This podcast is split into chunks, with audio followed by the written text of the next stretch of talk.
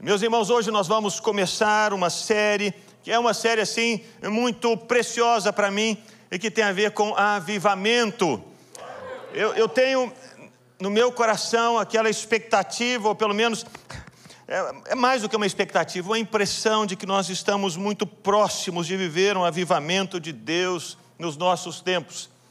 Eu falo isso por causa das experiências que eu tenho começado a viver na minha casa. Há alguns dias, a Ana estava com Isaac no quarto e o Isaac, por ele mesmo, se assentou no piano e ele pediu para o piano ser colocado no quarto dele, porque ele disse: Papai e mamãe, eu quero ter o meu secreto. Eu preciso do meu secreto. Eu preciso do meu tempo com Deus. E ele se assentou no piano dele, era tarde da noite, e ele foi até as duas horas da manhã adorando o Senhor Deus e recebendo de Deus uma canção que fala do amor de Deus por nós. O único que pode colocar no coração de uma pessoa sede por Deus, não é o pai, nem a mãe, nem o tio, nem a tia, nem o pastor, nem o líder de PG, é o próprio Deus. Só Deus pode colocar no coração de alguém fome e sede pela presença dEle. É o que eu vi Deus começar a fazer no coração do meu filho. Deus, o Senhor está fazendo algo. Não tem a ver comigo, tem a ver contigo. Vejo no coração do Benjamin que decidiu por ele mesmo iniciar um estudo bíblico na escola. Não fui eu quem pedi, não fui eu que. É verdade que algumas vezes eu falava, filho, começa. Mas ele poderia não começar. Ele poderia nem fazer. E quando foi nossa surpresa, quando ele, um dia, enquanto voltava para casa com a mãe, ele disse: Mamãe, eu comecei a ler a Bíblia com os meus colegas da escola. Ontem o Isaac foi numa festa da escola, Winter Court, aqui tem essas festas da escola. Um cole... Era um baile, não é? A Ana está me ajudando aqui, é um baile. Pai, eu posso ir, filho, vai. E se cuida. E ele foi, e aí os meninos se encontram, conversam, brincam e ficam pulando, pulando. E aí de repente um desses pulou, pulou, foi dar uma cambalhota, o mortal caiu e deslocou o ombro. O Isaac já foi atrás, Isaac tava, eh, foi atrás dele, se assentou do lado dele, começou a orar por ele. Começou a pregar para ele, a ler Romanos 8, 28, dizendo: Olha, todas as coisas cooperam para o bem daqueles que amam a Deus. Olha, isso aconteceu por um propósito. Deus está te chamando de volta para Ele. Eh, meus irmãos, só Deus para fazer isso. Ele ficou lá mais de 30 minutos, perdeu o baile.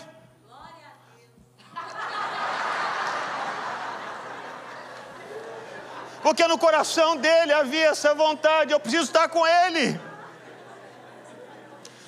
Meus irmãos, isso para mim são como que cheiros de um avivamento.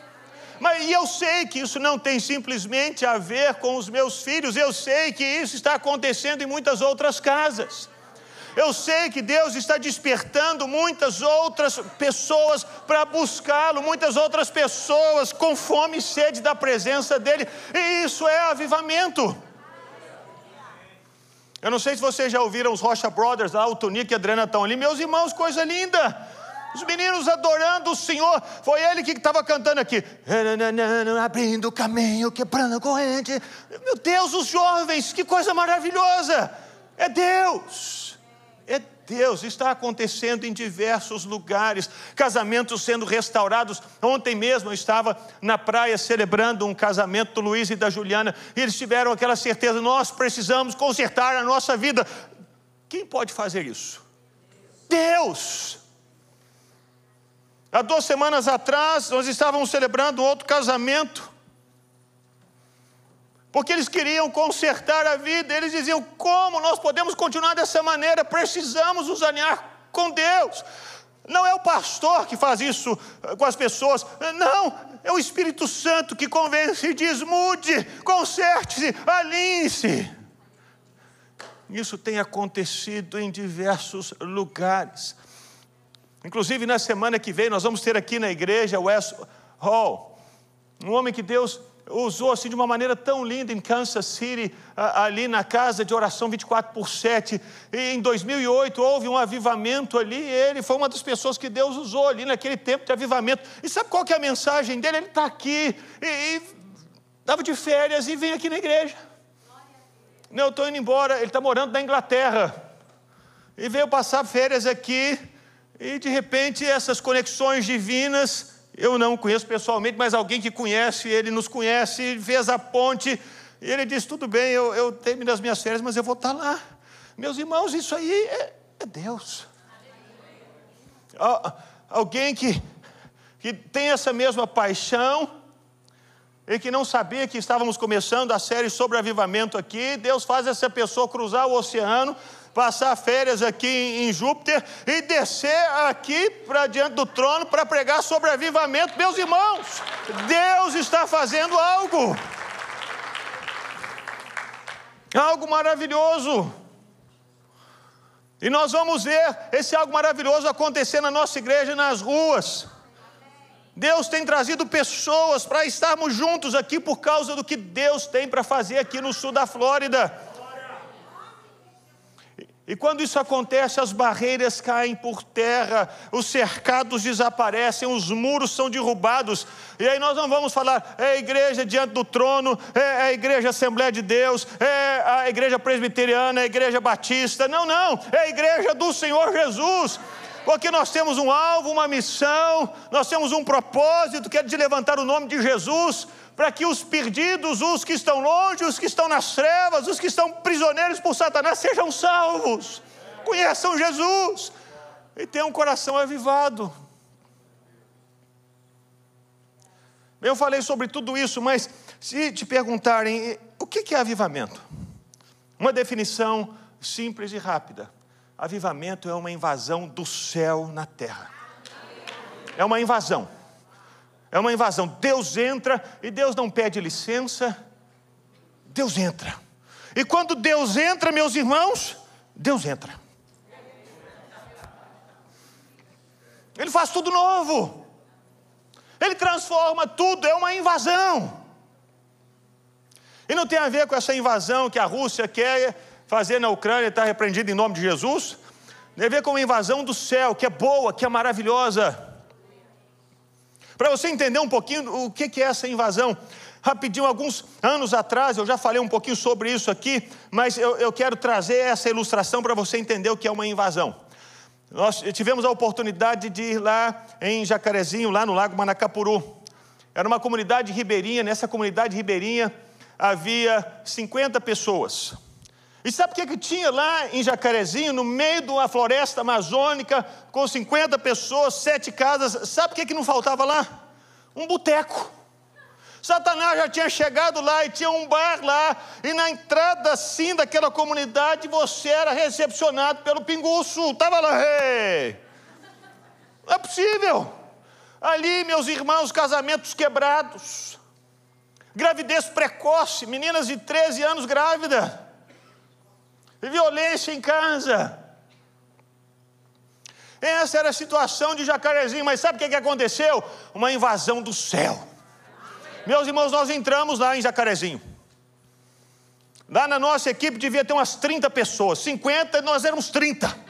Entramos de avião, entramos de barco com asas do socorro, era médico, dentista, professor, pedagogo, missionário, pastor, evangelista. Meus irmãos, nós entramos com tudo.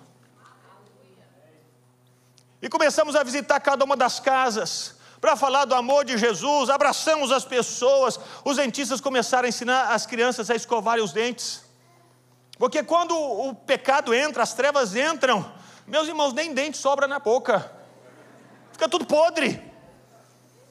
Eu me lembro do seu João lá que deu um sorriso assim, eu fiquei até com dor dele. Ele tinha dois dentes na boca, um em cima e um embaixo. E os dois podres tinham que ter sido arrancados, meus irmãos. Mas o Evangelho chegou. Foi uma invasão total. E dentista, e médico, e aquelas crianças, tinham crianças ali que nunca sequer tinham ouvido falar o nome de Jesus. Nem sabiam o que era Jesus. Se Jesus era uma marca de refrigerante, se era o nome de um biscoito. Assim era jacarezinho. Mas nós entramos. Ensinamos as crianças a escovarem os dentes, contamos a história de Jesus para aquelas crianças, visitamos as pessoas nas casas, fizemos culto às noites, batizamos pessoas naqueles dias em que estivemos ali. Foi uma invasão do céu. Quando nós voltamos, seis meses depois, com um, um casal de missionários para morar em Jacarezinho, mais uma equipe do seminário de mais seis pessoas para morar em Jacarezinho, a cidade já era outra. O bar tinha fechado. Porque o céu entrou ali. Nós entramos e pregamos Jesus, anunciamos Jesus, acendemos a luz no meio daquela escuridão, fomos nas casas, gente foi liberta do poder de Satanás. Coisas maravilhosas aconteceram. Quando nós fomos embora, meus irmãos, você acha que a luz foi embora? Não, a luz ficou ali. Jesus ficou naquele lugar. E seis meses depois, quando os missionários chegaram lá, o bar tinha acabado, e aquela casa onde bar se tornou a casa dos missionários da nossa equipe lá em Jacarezinho. E aí começamos a pintar as casas, as casas começaram a ficar bonitas. Aí nós conseguimos uma professora para dar aula na escola. Tinha uma escola, mas não tinha professor. Tinha um posto de saúde, mas não tinha nenhum profissional de saúde. Mas quando o evangelho chegou, chegou com tudo. Aí a professora chegou, a Jussiane chegou lá e ficou cinco anos lá em Jacarezinho. Pedagoga, espetacular. Hoje a Jussiane já não está mais lá em Jacarezinho. Sabe onde que ela está? Lá em Angola, no nosso projeto da escola, lá no Seduc. E se você chegar em Jacarezinho, na comunidade onde não tinha igreja, hoje tem uma igreja lá em Jacarezinho. Hoje tem crente em Jacarezinho. Voltamos lá, alguns meses depois, os missionários estavam lá para celebrar os casamentos. Gente que estava assim com a vida toda bagunçada. Essas pessoas disseram: Nós queremos casar direitinho. Queremos entregar os nossos filhos ao Senhor. Por quê? Porque o céu invadiu a terra. A prosperidade de Deus veio sobre aquela comunidade. O lugar foi transformado. Qual que é o nome que damos para isso? Avivamento. Como é que os crentes reagem no avivamento? Meus irmãos, quando vem avivamento, o crente. O crente fica maravilhado, né? Eu ia falar assim, o crente fica pentecostal, mas o presbiteriano também fica maravilhado, o batista, o assembleano, fica... o coração fica aquecido. O coração fica apaixonado por Jesus, ele encontra renovo, renovo na vida dele, ele sabe, meu Deus, eu achei que eu estava sozinho, minha fé estava tão fraca, eu estava tão desanimado, eu estava indo para a igreja, quando era domingo assim, falava assim, eu tenho igreja, eu ia ter arrastado, mas eu ia assim pela fé. Mas quando o avivamento vem, ele não quer nem saber, ele diz, oh, que dia que tem culto? Só domingo? Não, não, quer ter culto domingo, segunda, terça, quarta, quinta, sexta, sábado. Meu Deus, eu preciso, o coração fica inflamado, fica alegre, fica cheio de paz. O crente fica com fogo no olho.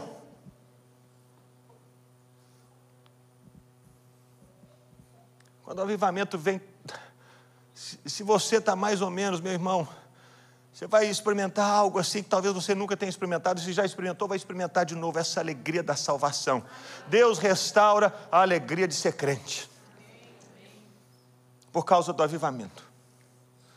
E o desviado? O desviado volta. O desviado pensa assim: o que, é que eu estou fazendo fora dessa bênção? O que, é que eu estou fazendo fora desse lugar? O que, é que eu estou fazendo fora dessa presença tão maravilhosa que é a presença de Deus? Porque a vida do desviado é a pior de todos, é pior do que o ímpio, sabia disso? É pior do que o ímpio.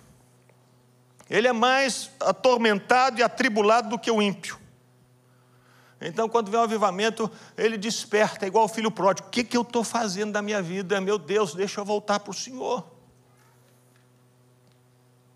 Sabe o que, que acontece com o ímpio? Ele começa a circular para dizer: está acontecendo algo ali, está acontecendo algo ali, está acontecendo algo ali. O mundo começa a dar notícias daquele avivamento que Deus está fazendo acontecer em um lugar. Você já pensou isso na sua casa? Que coisa maravilhosa.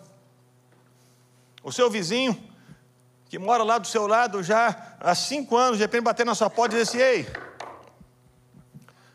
o que está acontecendo aí? Você não, é por quê? Rapaz, quando toda vez que eu passo na porta da sua casa, eu tenho uma paz tão maravilhosa. Eu sinto tão bem. É, o que está acontecendo?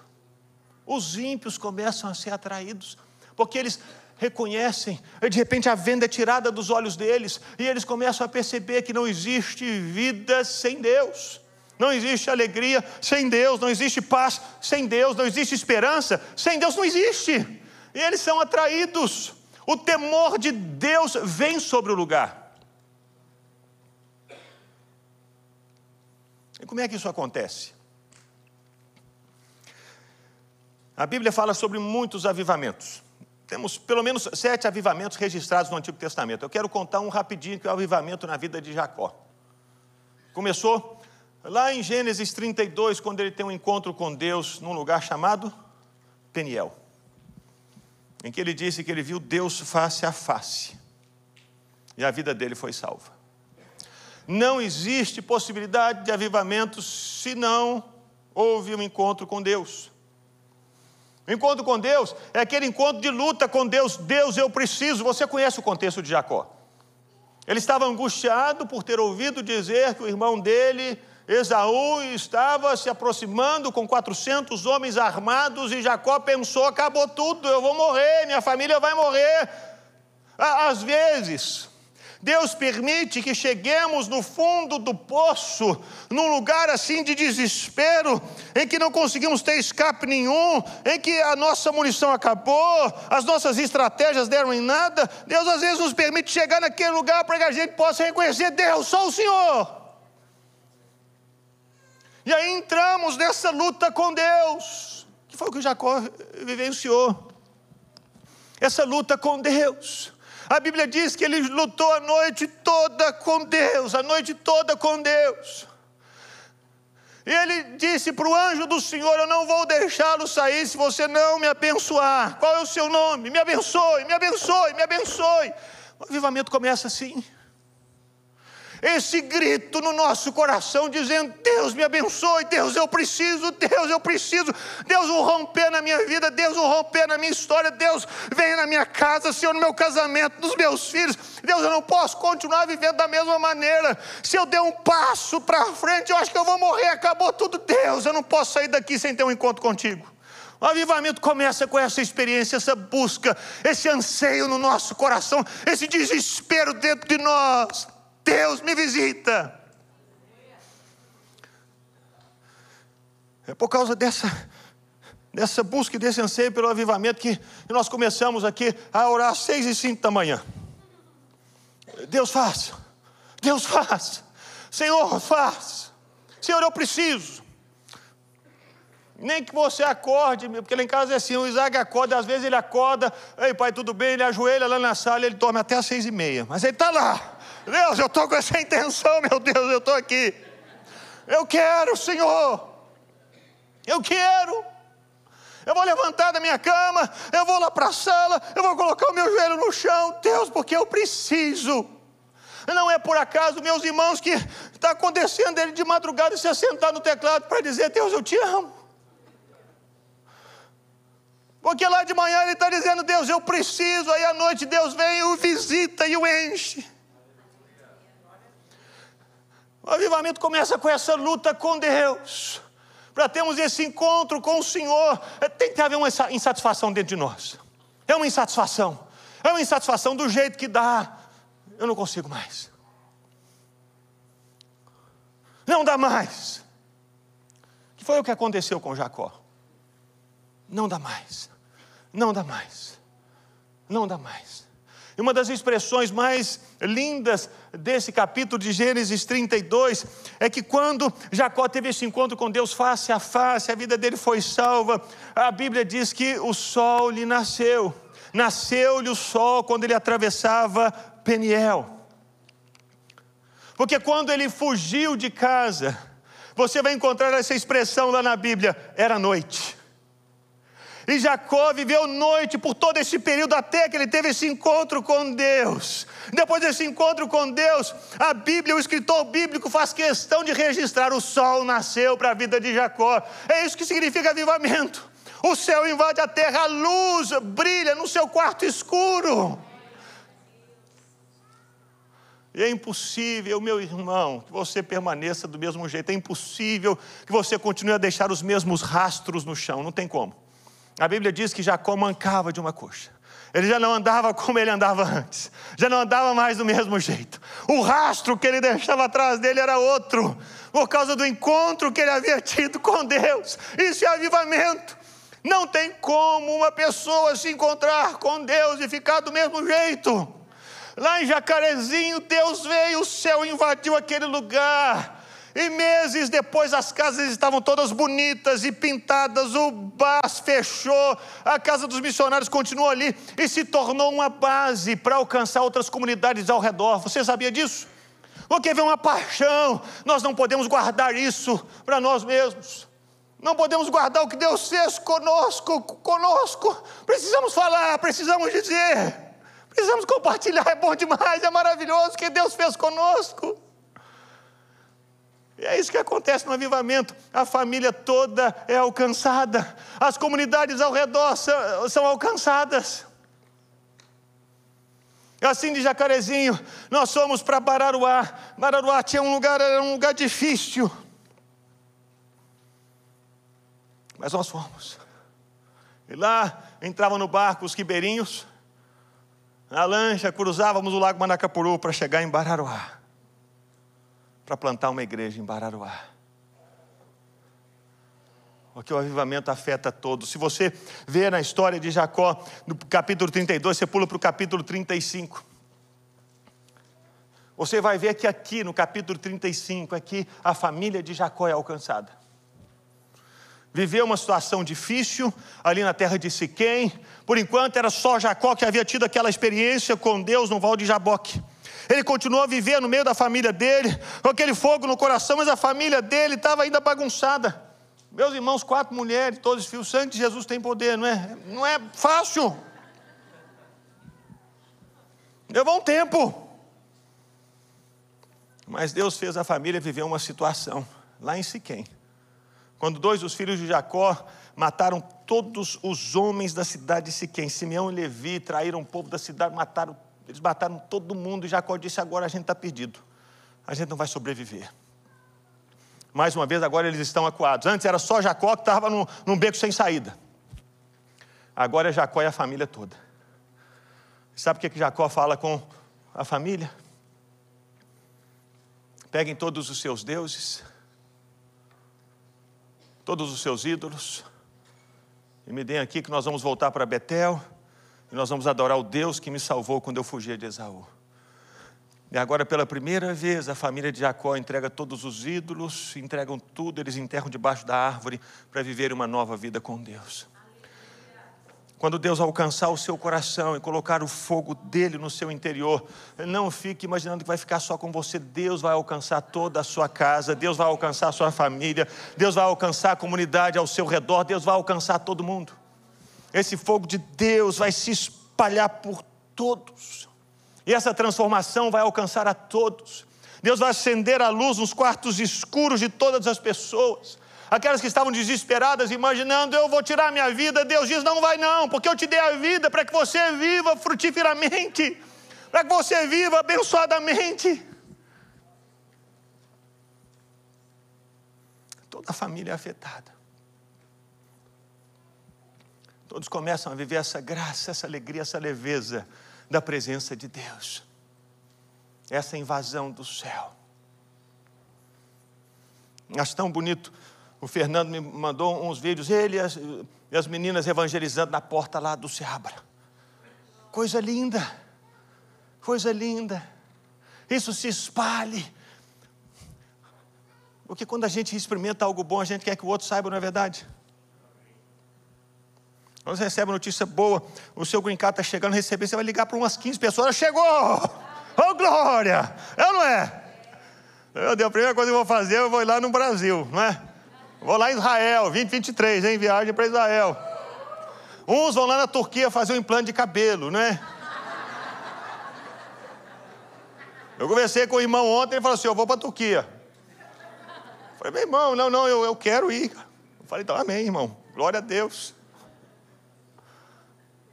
Mas a gente compartilha as bênçãos. Agora existe bênção maior do que a experiência com Deus, o encontro com Deus, a transformação do coração. Você dizer para as pessoas: olha, meu marido está diferente, olha, minha esposa está diferente, os meus filhos estão diferentes. Os meus filhos estão firmes na igreja, estão firmes com Jesus, estão pregando o Evangelho para todo mundo. Os meus filhos deixaram as más companhias e quando encontram a má companhia é só para pregar o Evangelho e dizer: Jesus te ama e está chamando você.